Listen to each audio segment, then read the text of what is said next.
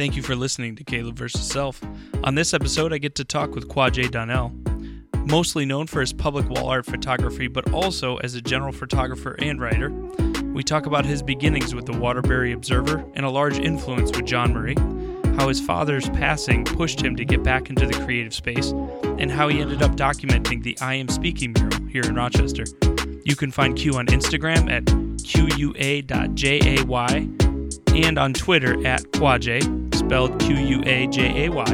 And in the link tree below, there's tons more information on Q and all of his work. I hope you enjoy.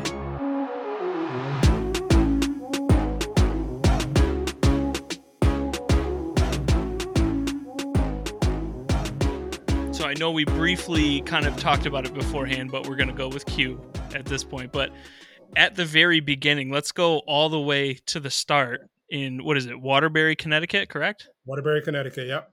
And you, as a what, 15, 16 year old junior, sophomore in high school, go to the Uh, Waterbury I think, it was, I think it was 16, so so Okay. legally able to work. So 16. yeah. Oh, is that a very important distinction right now? Is someone going to come Uh, I after don't know. you? I don't think so. I just I, I remember being 16 and my mom saying you should probably get a job. I I, I Gotcha. do remember Okay. that kind of that conversation. So I think it was right around that time. That's fair. That's fair. But Yeah. what prompted you to go to the Waterbury Observer and say, "Hey, I'm trying to do something. Can I do it here?" Uh, it was interesting. So these, so I had uh, some, you know, small interactions with the publication. My stepfather had been on the cover.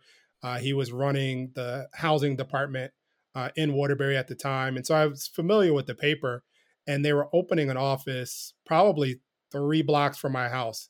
Uh, so it was on the bus route. It was a place that I would walk by, you know, on the way to the playground to play basketball or whatever uh, or to a friend's house. And I remember they were moving stuff in, and I just I walked in and I said, "Hey, uh, I love to write some stories, and uh, I love to write some stories about positive things happening in the city, uh, specifically around youth." And the publisher turned and looked at me and said, "All right, well, the deadline's Tuesday," uh, and that really started that that journey for me. And the publisher, uh, John Murray, still a friend and mentor, and that was, I mean, I don't want to age myself too much, but you know, Sure. 25 30 it was a long time ago that we've known each other and that we've you know been connected um, to one another and you know he kind of took me under his wing and you know a lot of what i do today uh, is informed by you know being a 16 17 year old uh, at a newspaper you know covering some pretty uh, in-depth um, stories at the time and you know with a lot of different uh, you know really good people that work there How important was that? I guess I'll call it a mentorship, if you will, from John in, at that stage in your life, being able to learn everything that you learned and, and kind of absorb from him. How important was that for you? Well, I think it was. I think it was huge to me. You know, I, this is this is also during a time where, um, you know, we're working a lot in film. Uh, so I learned, you know, dark room. So I went into the dark room and you know developed film. I learned how to kind of compose images and and kind of you know being quiet while documenting moments. So you know you've got a camera, but how can you you know make sure people aren't looking at you in the camera while you're working? you know, really around storytelling. John had this, you know, very fascinating um, background. So as a photojournalist, as the, as a then you know, who then became a publisher uh, and writer as well. You know, but he had traveled to India and Africa and lived in Alaska, and he had these stunning images. And you'd wonder, like, how do you get you know this type of type of image? And he would say, well, first I I build trust with who I'm working with. Uh, but I also want to see the things that the tourists aren't seeing uh, and kind of get into the nitty gritty. So a lot of those, you know, I, I still remember a lot of those early conversations where, you know, I would be in a room and, you know, the mayor would be there uh, because they were interviewing the mayor in a roundtable discussion. And I'm, you know, 17 years old. And it, was, it was an interesting experience because I would, you know, I remember at the time, you know, this is 1995, 94. Uh, and you know, I had written probably a dozen articles and they were like, Hey, we want you to work here. You know, we got a job for you. I answered the phones. I did uh, press releases, you know, typing in press releases. So I, you know, you know, thinking about what I was learning in school in terms of taking like a typing class. And then I would, my job was typing. So I'm like incredibly fast at, uh, you know, typing press releases and, you know, kind of learning some of that editing early on. Like, okay, there's a four paragraph press release. We need to get it down to, you know, one paragraph and a headline. And that was my job at 18 years old. And uh, I remember uh, it might have been my senior year. And, you know, the newspaper was a small paper. So it was, you know, less than five of us working there.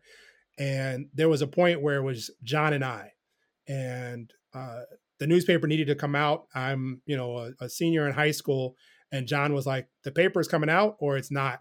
And I was like, I can do it. And I remember laying out this newspaper, you know, as a senior in high school, went home, went to bed, woke up the next morning, and there was this newspaper that I had published, uh, not published, but laid out and was very, you know, integral in, you know, making sure that that, that, you know, paper, you know, kind of continued on in that, that one moment. And that really, um, I think that one moment, amongst many others, kind of solidified our ongoing relationship with you know John and I. And I've kind of dipped back and forth, you know, living in Rochester now, but I've dipped back and forth to to Connecticut and have helped um, or stepped in, and it's like riding a bike sometimes. Gotcha. So it's relatively easy to get back onto it once you've kind of established how to do everything.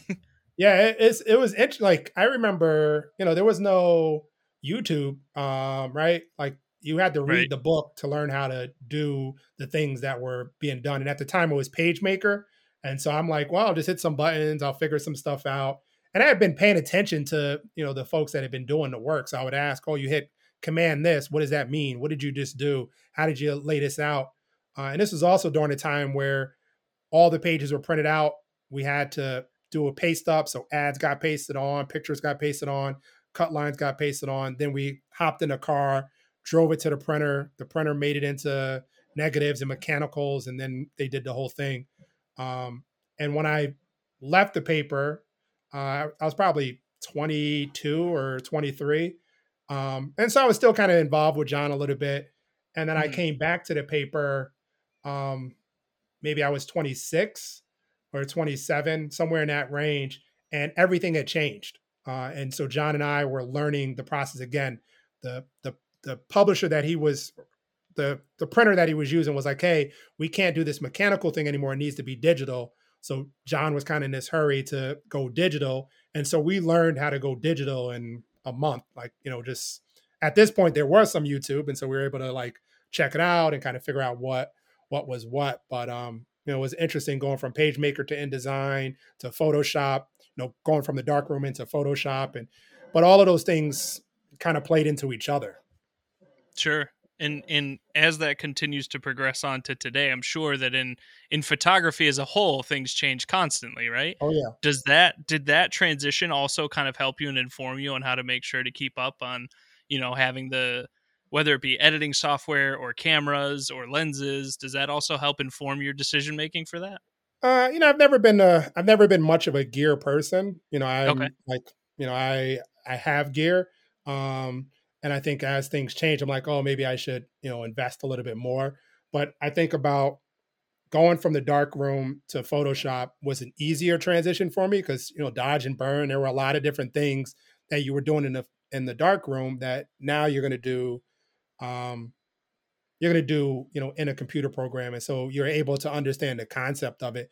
The same with when you know i transitioned from using film uh, over to digital and being like okay what's the uh, you know what are these different settings? Okay how did those settings work when i was using it when i was using an analog camera versus when i'm using a digital? So to me it was a it was an easier transition um mm-hmm. you know because it was like hey these these pieces are the same they're just doing different things. And, you know, I still sometimes still keep that film mentality in my mind where when you have, you know, 36 exposures, that's it. Like you're done. Um, and maybe some of them are blurry, maybe some of them are whatever. And so then when you go digital, you're able to preview. Um, but then in that preview, you don't want to take a thousand photos. Like no one wants to look at a thousand photos in post. Like that's not fun at all. So I would still think of, okay, is this a moment? You know, mm. is this something that I need to capture, whether it's, you know, when I'm out on assignment, you know, capturing public art, or even when I'm with family, like, is this the moment? Like, I want to capture something, you know, I'm waiting for, you know, maybe four or five frames as opposed to I'm just going to rattle off a thousand frames because I can and the memory card will allow me to do it. Like you still have to go through it. Yeah. What's the thought process in finding that moment? Is that something that you've just kind of cultivated over years with intuition, or is there something really you're focused in on to find those moments? Uh, I think everything is a little different. Every moment's a little different, and sometimes, um, you know, sometimes it's intentional. Like, wow, I think I should capture this, right? Like, mm-hmm. you know, uh, a family moment, right? My grandmother's holding, you know, one of her great grandchildren. Like, this is a moment. Like, I should capture this sometimes it's accidental, right? Um, you know, I think of uh, Shawn Dunwoody painting the word enough on the side of Scio Street, uh, City Blue Imaging, you know, in days after George Floyd, me being there in that moment was totally accidental. And um, it, it, I didn't realize how much of a moment it was until I looked at the one photo that I took from the 45 minutes uh, that I was down there talking to him about what was going on in America, both pandemic and um, you know, kind of what was going on in terms of social injustices and in the world, right? Like, but and sometimes it is like you know, it's it can be dumb luck, um, and sometimes it is it's intentional. Like, okay, but if I get I feel like if you get too much in your head, you're like, I got to get the moment. Where's the moment? Where I'm chasing the moment. Uh, you miss, you actually miss the moment, and then yeah. you're kind of um, playing catch up. Huh. I, think after reading a lot as well about you, one of the things that I think I saw a piece of advice is just to like be out there, be present. Is that half the battle? Just being wherever you think things are going to happen for you to document? Yeah, I think it's that's the that's the biggest part. I I've I've had that question asked to me a, a, a ton of times. People say, "Well, you know, how do you, you know, you, you seem to be really successful in you know what you're doing," and yeah, I agree that there there's a level of success, but most of it is just presence, um, mm-hmm. being there in a moment.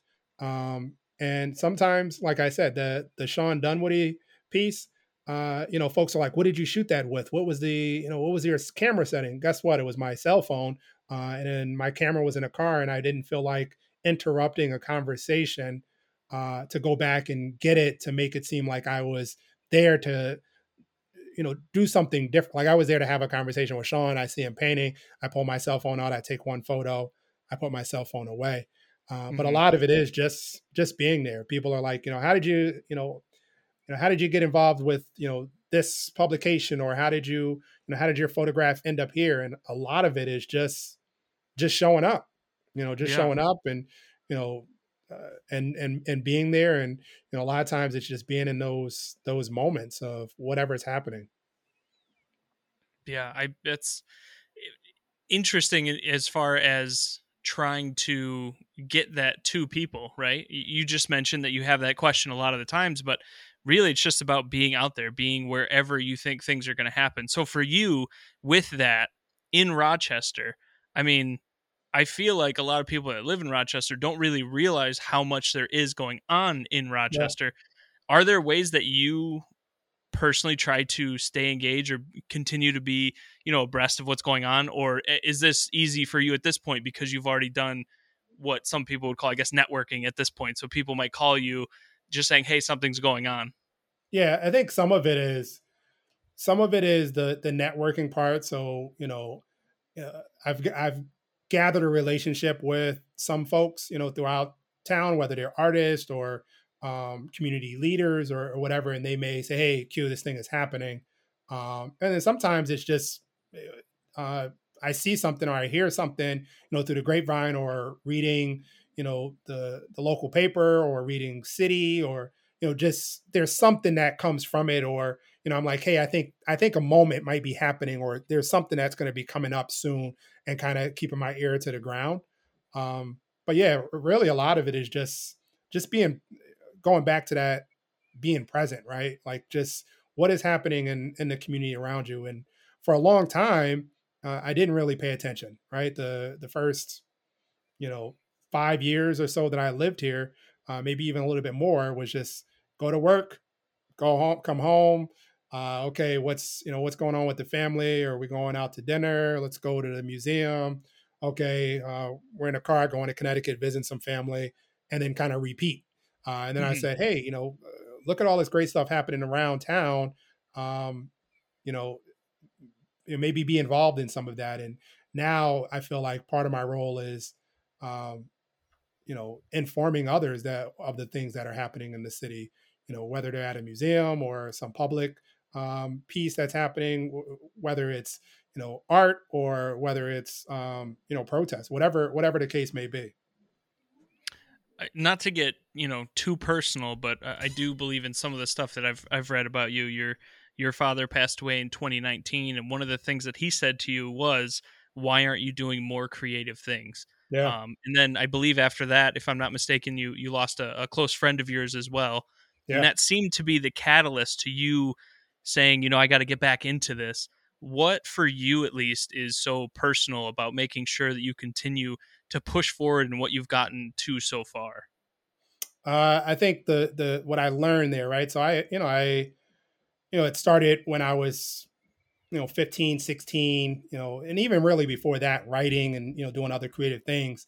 But I had this window where I was really involved with creativity, um, and then I kind of stopped. I don't know what stopped me. I don't know if it was, you know, life and responsibility and, you know, starting a family and kids and, uh, you know, just a lot of things. And um, that, that last conversation I had with my father, uh, which I didn't realize was the last, and I don't know if he had kind of some foresight to that.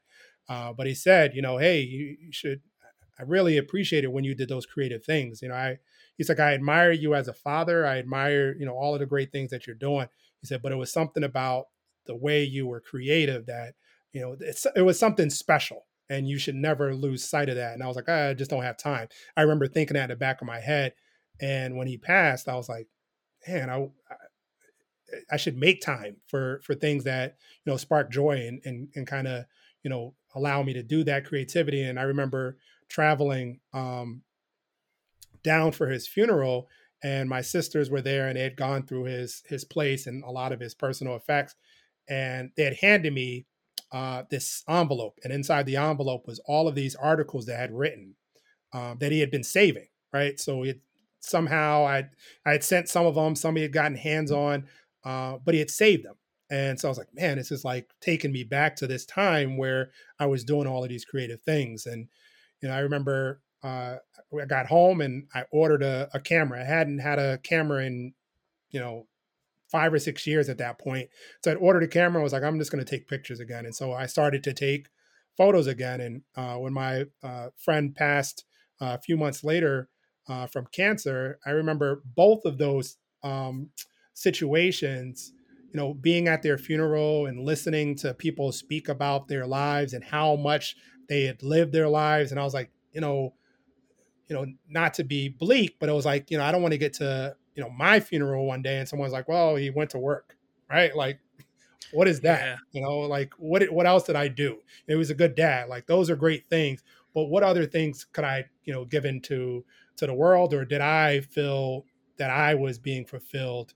Um, and so those those two really um, it kind of sparked and and and really pushed me uh, to continue to to dive into that creative side Jeez, what a mental exercise there to think about what would people say about you at your funeral and that being yeah the... it, it was so like i remember my father's funeral very vividly right? So my father and i had a, it's an interesting relationship you know?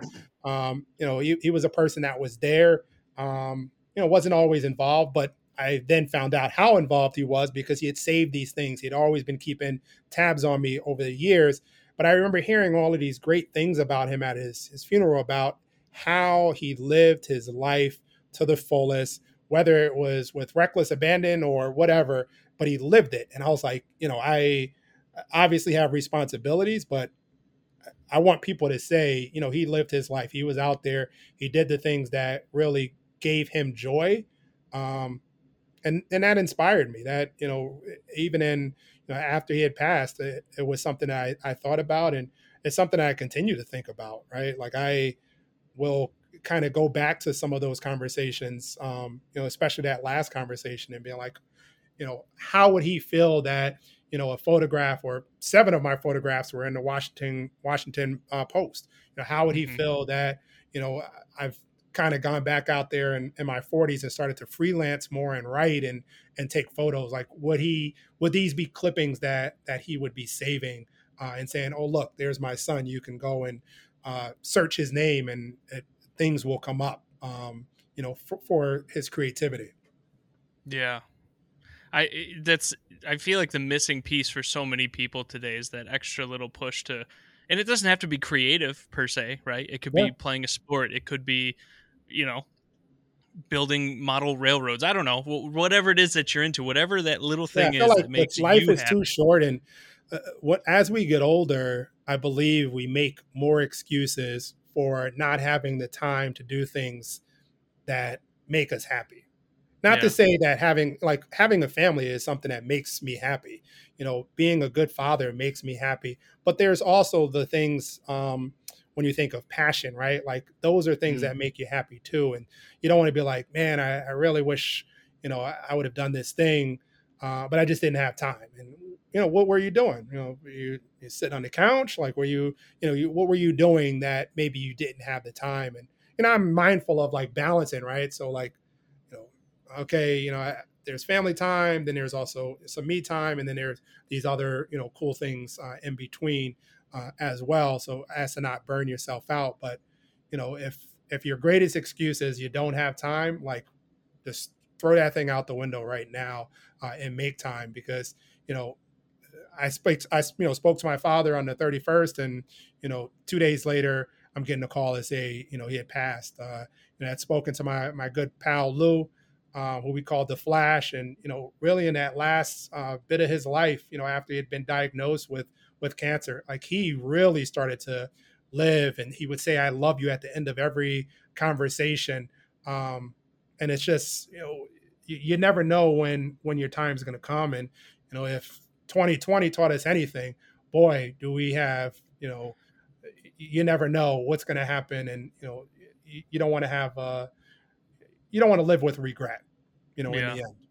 Yeah. How much of uh of that relationship between you and your father, as far as that conversation and, and pushing to that, also pushes you to continue to do this for your your family, your kids? Because I, I also think at the end of the day, right, you although you balance that time between your family and, and, and your passions, it's also important to see to have them see you pursuing that passion because I think at the end of the day, that's the habit that then gets instilled into them as they get older. Yeah. I mean, I don't know. I mean, I my youngest son, um, you know, he's out with me sometimes, so he has the opportunity to, you know, um, see when I'm working, um, or you know, kind of enjoying some of the public art or taking photos. And there are times where I've handed him photos. You know, I think there's this there's this really cool experience. You know, we're talking about uh, John and the, the the Waterbury Observer. I did a story for them earlier this year around public art and so it was like the power of public art or public art matters. Um, but it was really kind of diving into the the power of public art, and it was really talking about my experience here in Rochester, and hoping to inspire you know Waterbury to kind of jump on to that public art train and what it could do for a community. And one of the photos um, that I chose, you know, they were like, you have to have a photo of yourself in here. So the photo I chose was was a photo taken by my 13 year old.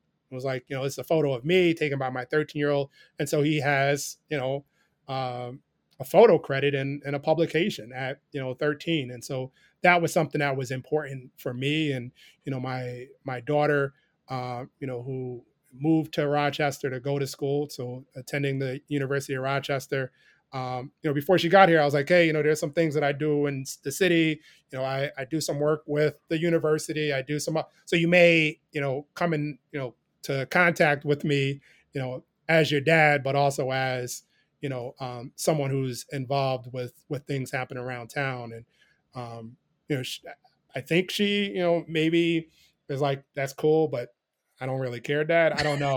Um, sure, but, sure. You know, at least it's out there, and you know, there there's things if if they want to see, um, there's things for them to see or to understand, um, or even just to share with them. Whether you know they they get it all right now uh, and understand what I'm talking about right now, or it's something that they see afterwards, like, oh, my dad's photograph was here, or you know, you had the opportunity to meet or speak with this person, and that's kind of cool. So yeah, yeah. Well, moving into that public art piece, you know, there's also another segue as far as right your kids seeing you pursuing your passions is it's the community as well and when it comes to public art and people investing this much time and effort into you know wall murals with wall therapy for example or mm-hmm. any of these other number of, of public arts that you've taken how important for you is it to document that so that other people realize the investment that people are making in this community i think it's i mean i you know a huge advocate of of public art and you know i think of um you know just my experience and my journey uh, with it and how it makes me feel and you know really what i try to do is just share that passion um, and share that awareness of, of, what's happening in the community. And there, you know, there were a number of years where I didn't, I didn't know, I didn't know it was here. You know, I'd kind of drive drive by something and notice a, a really cool uh, electrical box at you know intersection and be like, oh, that's that's interesting. Or you know, you see the backside of a building, you're like, that's a really nice, colorful wall. Um, but then when I stopped um, to kind of pay attention a little bit, I was like, wow, there's so many other different facets to you know um, what's happening whether it's community engagement or uh, spreading awareness or just brightening communities right? Like just bringing beautiful uh, pieces to communities whether it's uh, a, a, powerful um, mural or it's uh, graffiti you know just a just a level of um, skill that goes into it. So for me it's been important to document what's happening. So the artist creating is, is important. Like, hey, you know, maybe you can't get down here to see this, but here's the process. So you kind of understand the process. And then sometimes those those finished pieces, and that's where it started for me. It started with photographing finished pieces mm-hmm. um, and saying, wow, look at this cool wall and write a caption. Um, but the the journey for me with how I photograph public art, you know, has changed over the last, you know, two and a half, three years, closer to three, uh, years. Um, now I started with you know super close. Um, here's a here's a uh, a cool mural, but you didn't know what was going on around it. You just see the you know kind of see the mural in your your box on Instagram or Facebook or wherever I was sharing Twitter. Mm-hmm. Um, and then I was like, wow, you know, I should step back a little bit and kind of talk about the environment that this is in. So I would step back a little bit, and so you would see it kind of you know, framed in the tree line, or here's a person walking by, so and kind of gives you some scale, or you know, here it is with you know, very small part of the image is the mural, and you can kind of see the rest of the building, and you're like, oh, okay, you know, but it also gave people clues to where it was. Like this is, you know, how it is in in you know the society and environment uh, in Rochester, and how it impacts you know different neighborhoods. Um, so that's how it started, and then again, I kind of scaled back, and then I wanted to you know dive into documenting what the artists were doing and one of the first um, that i was able to do was shawn dunwoody when he painted the composers crossing. Um, mm-hmm. i saw an article in a newspaper and was like hey um, call for volunteers to come down and paint. You know i had just gotten my new camera. I was like let's give this a whirl. Uh, and so i'd gone down and uh, my intention was to go down for about an hour. Uh, end up being five hours. And um, I, you know, basically from the moment the first key went down to the last moment when we were up on the YMCA building looking down, catching a photograph of the finished crosswalk. And um, I remember being like, oh, that's really cool. Went home, you know, filtered through like 500 photos, shared a bunch. Um, and then some of those photos ended up in the, the Washington Post um, because Shawn, they were doing a story about Shawn. Shawn reached out to me, was like, hey, uh, the Washington Post needs some photos. But before that moment, I had never even met Shawn. Like that was our first time ever interacting. And when we were done, I was like, hey, you know, if you ever need anything or if you ever have some artwork going on, like give me a call. Uh, thinking maybe he would never call or maybe he would. And three days later, he he called me, told me about the Washington Post, and then two days after that, uh, he invited me to to come and photograph some more. And I remember when I showed up to photograph, uh, he was doing MLK Park with a with a group of volunteers. And I remember being like, "Hey, yeah, I'm I'm Q. I'm the guy that shows up with a camera. No big deal." And he was like, "I'm going to stop you right there. Um, it is a big deal because if you don't show up with a camera, or if no one shows up with a camera to document these moments, we don't know what mm-hmm. happened." Um, and so that is something that always stayed in the back of my head. What I do, I don't think is necessarily special, right? Like anyone can show up with a camera, anyone can show up with a cell phone and, and collect uh, images.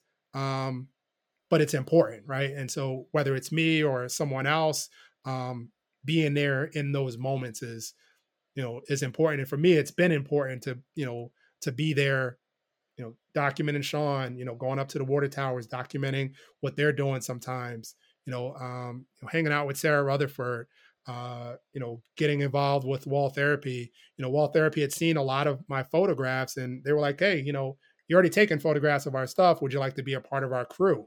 Uh, so being a part of their crew and you know having you know the ability and and opportunity to to photograph what they're doing and share uh, as well. And I mean, there's so many different ones that you've done. The one that I saw first was the um was the mural of of Representative John Lewis. I believe it's yeah. was it I am speaking if I'm not mistaken. Yep, that's I am speaking. Yeah. and that was with uh I think I read uh Darius Darius Dennis and a few other folks if I'm not yep, mistaken. Darius, Darius Dennis. Darius. Uh, I um, apologize. Um, uh, Dan Harrington, um, Jarrett Diaz, uh, Ephraim Gabray. Uh, and so they had come into Rochester. So the my the the interesting thing about I am speaking for me is it's what most folks um know like that's where a lot of people started you know, there are some folks that started at Composers Crossing. There mm-hmm. are some folks that started in, you know, kind of some murals in between. But a majority of the the folks really started with uh, I am speaking, and so they these guys had arrived into town. So Ephraim is from Rochester originally, you know, born and raised, uh, product of Rochester Public Schools, and so he'd come back to to Rochester with these three other artists, and they were on um, uh, kind of a tour of doing these, you know, social justice uh, murals. You know, kind of, you know, reaching back to the civil rights era, coming in and kind of connecting it to modern day protests, so the civil unrest and and, and things that were happening around the, the the country. And so they had come to Rochester and they wanted someone to to document the process. And so I had gotten a message from Jarrett probably two days before they arrived and said, "Hey, we heard that you're the guy to reach out to to document um, work in Rochester. So would you be available? And so I remember moving basically anything on my work schedule, um, you know, full time work schedule, and being like, hey, you know what? I gotta I'm gonna use some vacation time. I'm gonna figure out how to be there with these guys for seven days.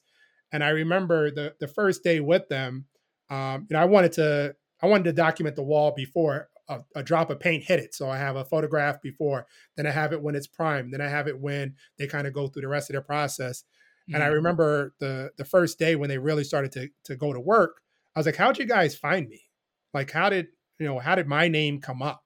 Uh, you know, I had shared, you know, the the fundraiser, I had donated myself, and I was like, "How did my name come up?" And and Jarrett said, "Well, Sarah Rutherford and Shawn Dunwoody said you were the guy." And so it come from just the time that I had spent with them and them saying, you know, kind of vouching for me, like this is the guy that come out and, and document. And, you know, they asked for seven days and they asked for, uh, I think what they had initially asked for, like about two hours a day. They're like, if you come out for two hours a day, but I remember spending, you know, at max 10 hours um, one day or a couple different days. And, you know, I had shared, you know, kind of the, the story on, uh, Twitter, and then I would take my favorite photos from the day and share those to Instagram.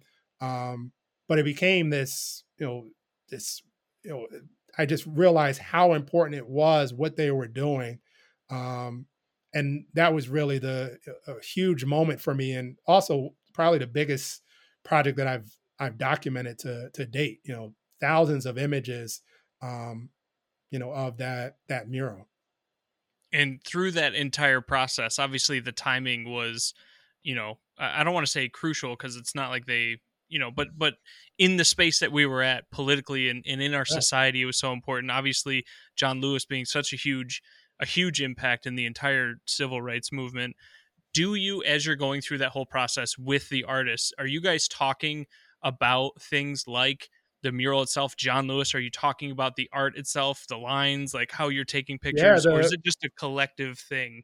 There was a lot happening? of stuff going on. It was it was a lot of really cool moments happening. So the significant one, there's a couple different um, uh, significance to to that space. One, you know, it's on State Street. State Street is where um, there were you know some pretty big uh, clashes with protesters that September.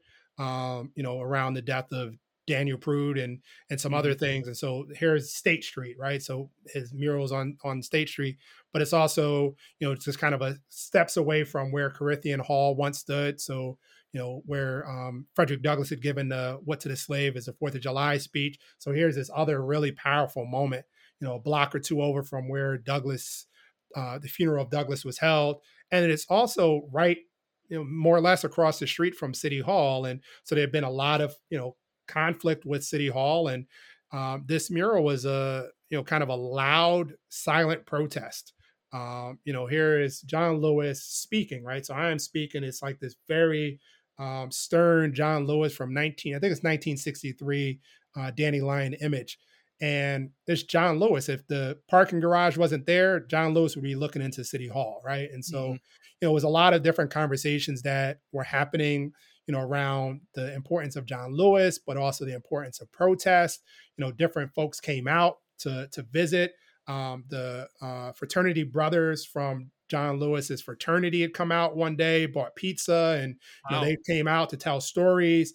You know, some that had known John Lewis from you know just their interactions, um, and some younger uh, members of the fraternity that were just inspired by John Lewis's legacy and also knowing that he was a, a fraternity brother. And so there were just these incredible conversations um, happening in that parking lot day in day out and this is november in rochester and so it was like yeah. it rained it snowed it was windy um, and then there were a couple days where the sun came out and there was this beautiful rainbow uh, but there were a lot of a lot of crazy things happening and you know these guys in, in seven days like just bought this beautiful photorealistic uh, image to to rochester. And you know i think i think about that parking lot a lot because there were a lot of people that i met in that parking lot that you know i'm you know friends with now or have relationships with them now because of conversations that that we had in that parking lot. You know dr david paul is one of the examples. Um, uh, he has a coffee line bold and gritty and I met him in that parking lot. He just launched Bold and Gritty that month, and you know, come down and shared his like this incredible coffee with us. And you know, months later, you know, here's this amazing line. Um, but there were just a lot of moments like that where you were just having a conversation with with folks. And sometimes the camera was up, I'm snapping some photos. Sometimes you know, I'm just kind of in the parking lot, you know, enjoying the view and enjoying the the craftsmanship. Yeah, yeah. Is there other than I mean, obviously that particular mural, that experience is probably bar none one of the most impactful for you as a photographer. Are there any other ones that you could think of that you would pick out of your brain and be like, this was also pretty special, although maybe not as popular? Yeah, I mean the the composers crossing was was really important to me. Uh, you know, that was another one of those like, you know, I'm there really in the the trenches, uh, wanting to capture these these moments. Um, Sarah Rutherford and her mural just a couple blocks away up on Exchange on the side of Times Square building, uh, Stories of Strength, you know, um, you know, kind of around domestic violence awareness. That was another powerful one for me. And, you know, I would just show up every few days and snap a couple photographs of, of Sarah and she would come down and she would have a conversation with me. You know, she didn't have to, she would just come down and just have these these great conversations and sometimes they're around what was happening in in Rochester and sometimes it was just how are things going and and that was over the course of a a month. I think that was all of September um, that she worked on on that mural. So able just to kind of stop by and you know, I think about a lot of a lot of the murals. Um, the art is a, a, a, portion of it. What I learned as a photographer is a portion of it, right? So how do I mm-hmm. photograph this and how do I capture it in a unique way? Mm-hmm. Um, but really, above all else, is just the the conversations with either people that are passing by or visiting, or the artists themselves that you know really um, really inspire me. It's such a unique experience, just even for me to just listen to feels like a unique experience. I can only imagine what it's like being there. And I think that's also part of the point that I need to remind myself of is is like we said at the beginning, right? Be available, be present, be yeah. go to where things are happening and and amazing things will probably occur, especially in Rochester. But let's talk about Rochester because you're a transplant from transplant, yep. you know Connecticut through New Jersey, DC, and then ended up here by virtue of your your spouse, correct? Yes. Yep. But you stayed here. And most people would tilt their head and look at you like, "What? Yeah. Why here, Q?" Yeah. So for you, obviously Rochester, I mean, you've been a part of the the Greater Rochester or Greater Rock campaign. Uh, you you've come up a couple of times in the Rochester City newspaper as you know being nominated for best of something. Um, why Rochester for you? What is it that makes this place so unique for you? I'll tell you before before I say why it's unique. I'll I will tell you that all of those accolades um, are amusing to me sometimes and very surprising, but also um, I'm very appreciative. Right. So when I open city newspaper and it says best photographer, and I'm like, whoa, this is the home of Kodak, and we've got some amazing photographers here uh, right. That's a that's a humbling moment for me and something I'm super appreciative of. Or saying, "Hey, you are you know one of uh, Rochester's best ambassadors," right? And like that again, yes, is, that's a huge one. Is crazy to me because I'm you know Shawn Dunwoody was in that category, right? And so you're like, "Whoa, right, Shawn right. Dunwoody," and like, how am I listed in this category? Um, but even being in that Greater Rock commercial, when they asked me to do it, I said no um, the first time, and I said no the second time because I was like, I'm not like what am I? Why would I be in this thing? And they're like, well, you're. We think what you're doing is important. And I was like, I, I don't know. And it was, you know, to to mention Shawn again. Shawn called me and was like, you're doing that commercial, uh, and that should be that. And so I agreed to do the commercial.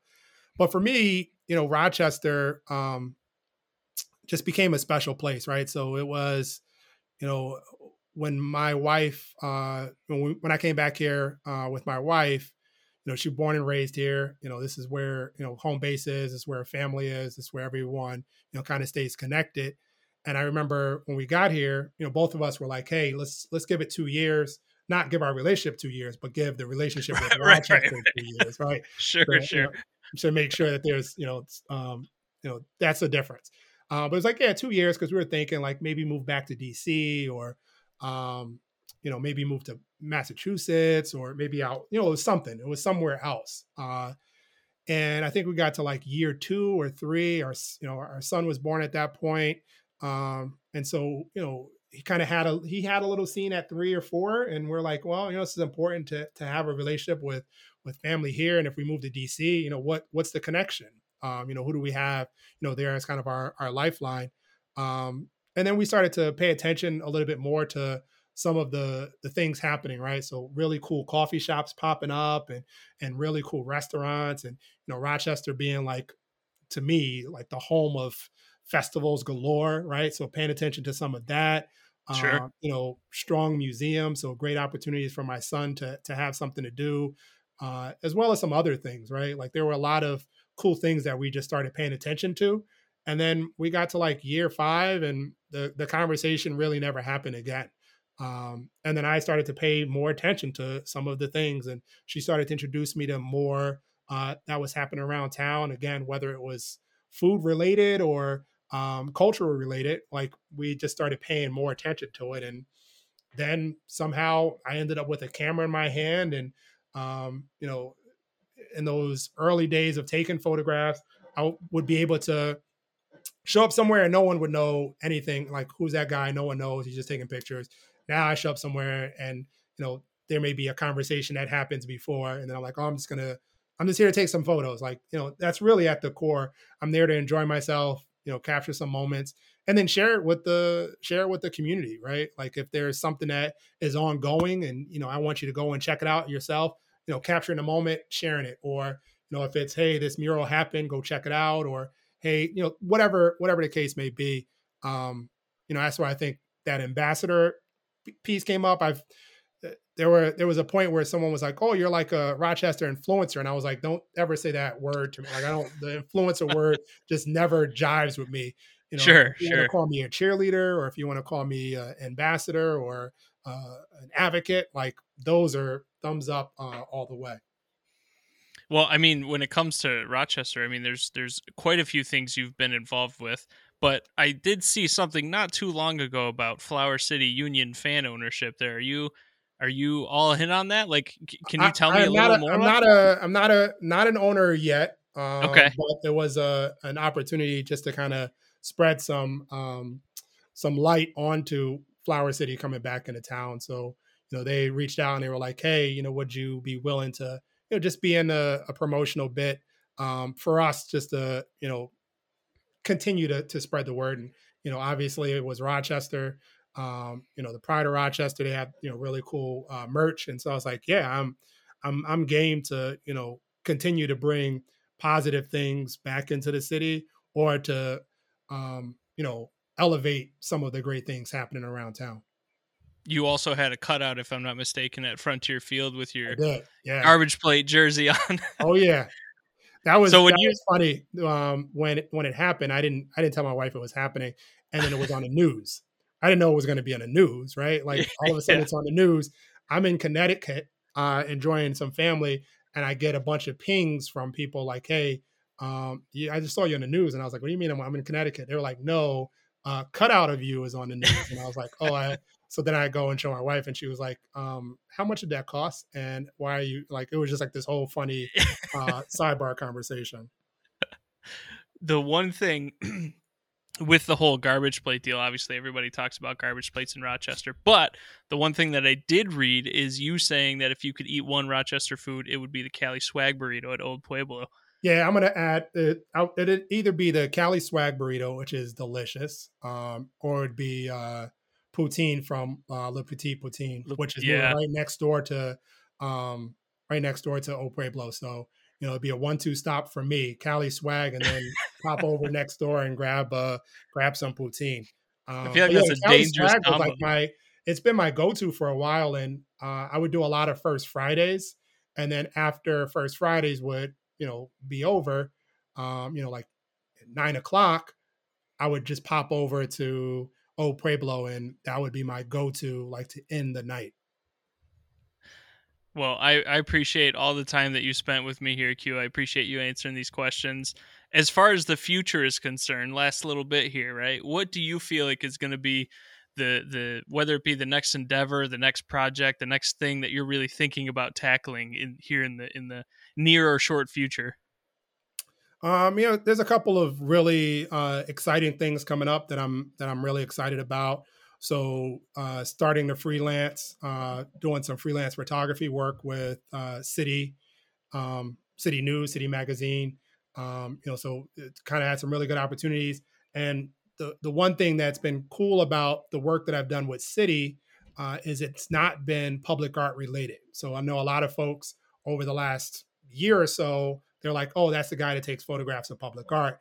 Um, but there there have been a couple of uh, pocketed opportunities where it wasn't public art, and so some of the the work that you'll see in city will you know kind of show a little bit of you know being able to photograph other other things uh, outside of um, public art. Uh, also doing some freelance writing work with uh, 585 magazine, so that's you know another opportunity, but also another opportunity to write about not public art. Um, yeah, know, I love yeah. public art. That's you know kind of my jam. That's what I'm passionate about. But also, I'm passionate about stories that highlight and elevate other folks, and so that's what I'm trying to do a little bit of in 585. So talking through you know some some stories that I'm passionate about. Um, you know, as well as you know continuing to do some photography work with Wall Therapy.